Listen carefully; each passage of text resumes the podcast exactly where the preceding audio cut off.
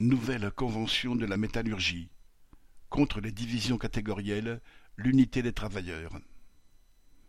Une nouvelle convention collective nationale de la métallurgie, signée le 7 février 2022 avec le patronat par les fédérations syndicales CFDT, CFE, CGC et FO, mais pas par la CGT, va entrer en application à partir du 1er janvier 2024.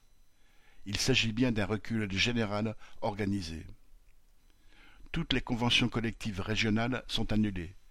Le patronat a pris soin de veiller à leur dénonciation et a fait valider cette démolition par la justice. Les 1,6 million de salariés de la métallurgie devraient donc, à terme, être traités, ou plutôt maltraités de la même façon. D'ailleurs, Éric Trappier, le président des patrons de la métallurgie, lui-même, ne s'est pas gêné pour définir l'utilité de cette convention collective. Je me félicite de cette négociation inédite qui permettra demain, c'est-à-dire dans quelques semaines maintenant, de rendre notre industrie plus compétitive et plus attractive.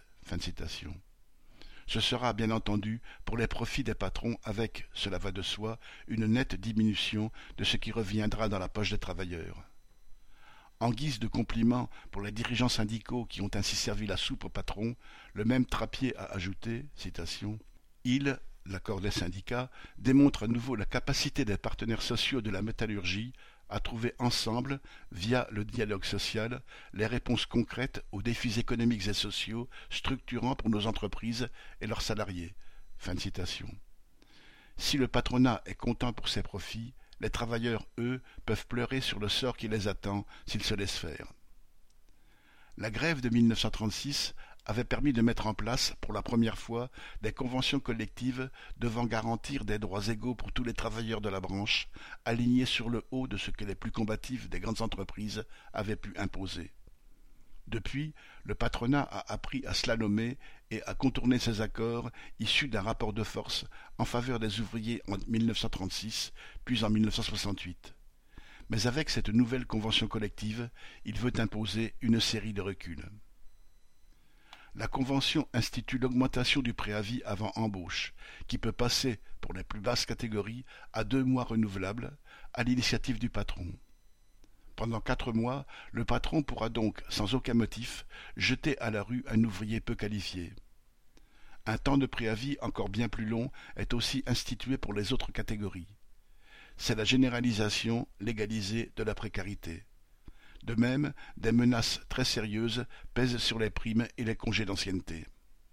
Les patrons se sont aussi donné les moyens d'instituer un salaire individualisé à leur propre appréciation, voire de pouvoir baisser le salaire d'un travailleur quand bon leur semble.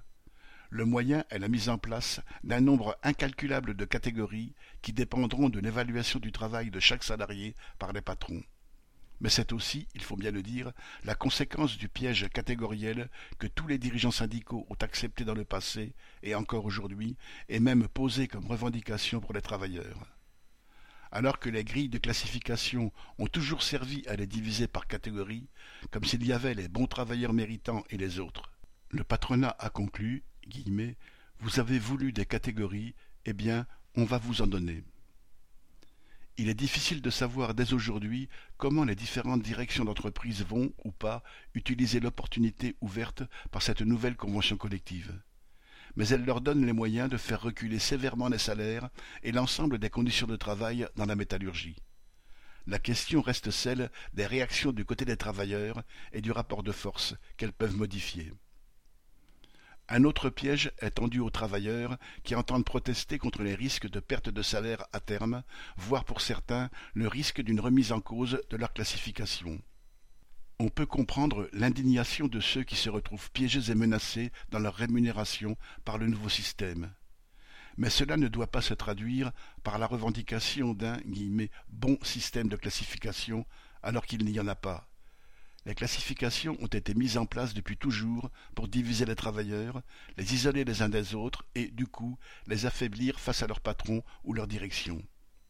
Les travailleurs, pour résister le plus efficacement possible, pour ne pas reculer, doivent mettre en avant les revendications qui les rassemblent tous dans un même combat. S'il faut lutter pour essayer de faire reculer ceux d'en face, il faut être le plus grand nombre, rassemblés, en sachant que le combat sera pour que chacun s'en sorte à égalité.